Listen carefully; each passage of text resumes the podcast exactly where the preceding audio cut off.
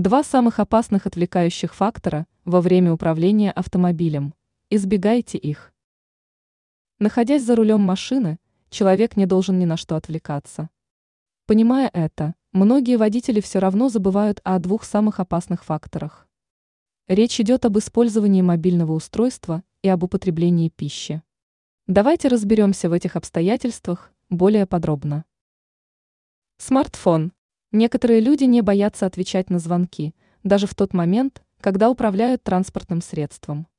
Такие водители уверены, телефонный разговор не отвлечет их от дороги. Однако это ошибочный вывод.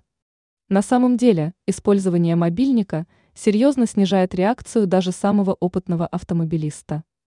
И не стоит забывать, что разговор по смартфону за рулем во многих случаях является нарушением правил дорожного движения. Поэтому перед началом поездки лучше отключить звук смартфона, пусть гаджет вообще не отвлекает водителя. Еда. Понятно, что ритм современной жизни вынуждает людей перекусывать на ходу. Однако употреблять пищу, находясь за рулем, не стоит, это очень опасно. Не нужно считать, что пережевывание еды никак не влияет на реакцию. Перекусывая, человек становится гораздо менее внимательным.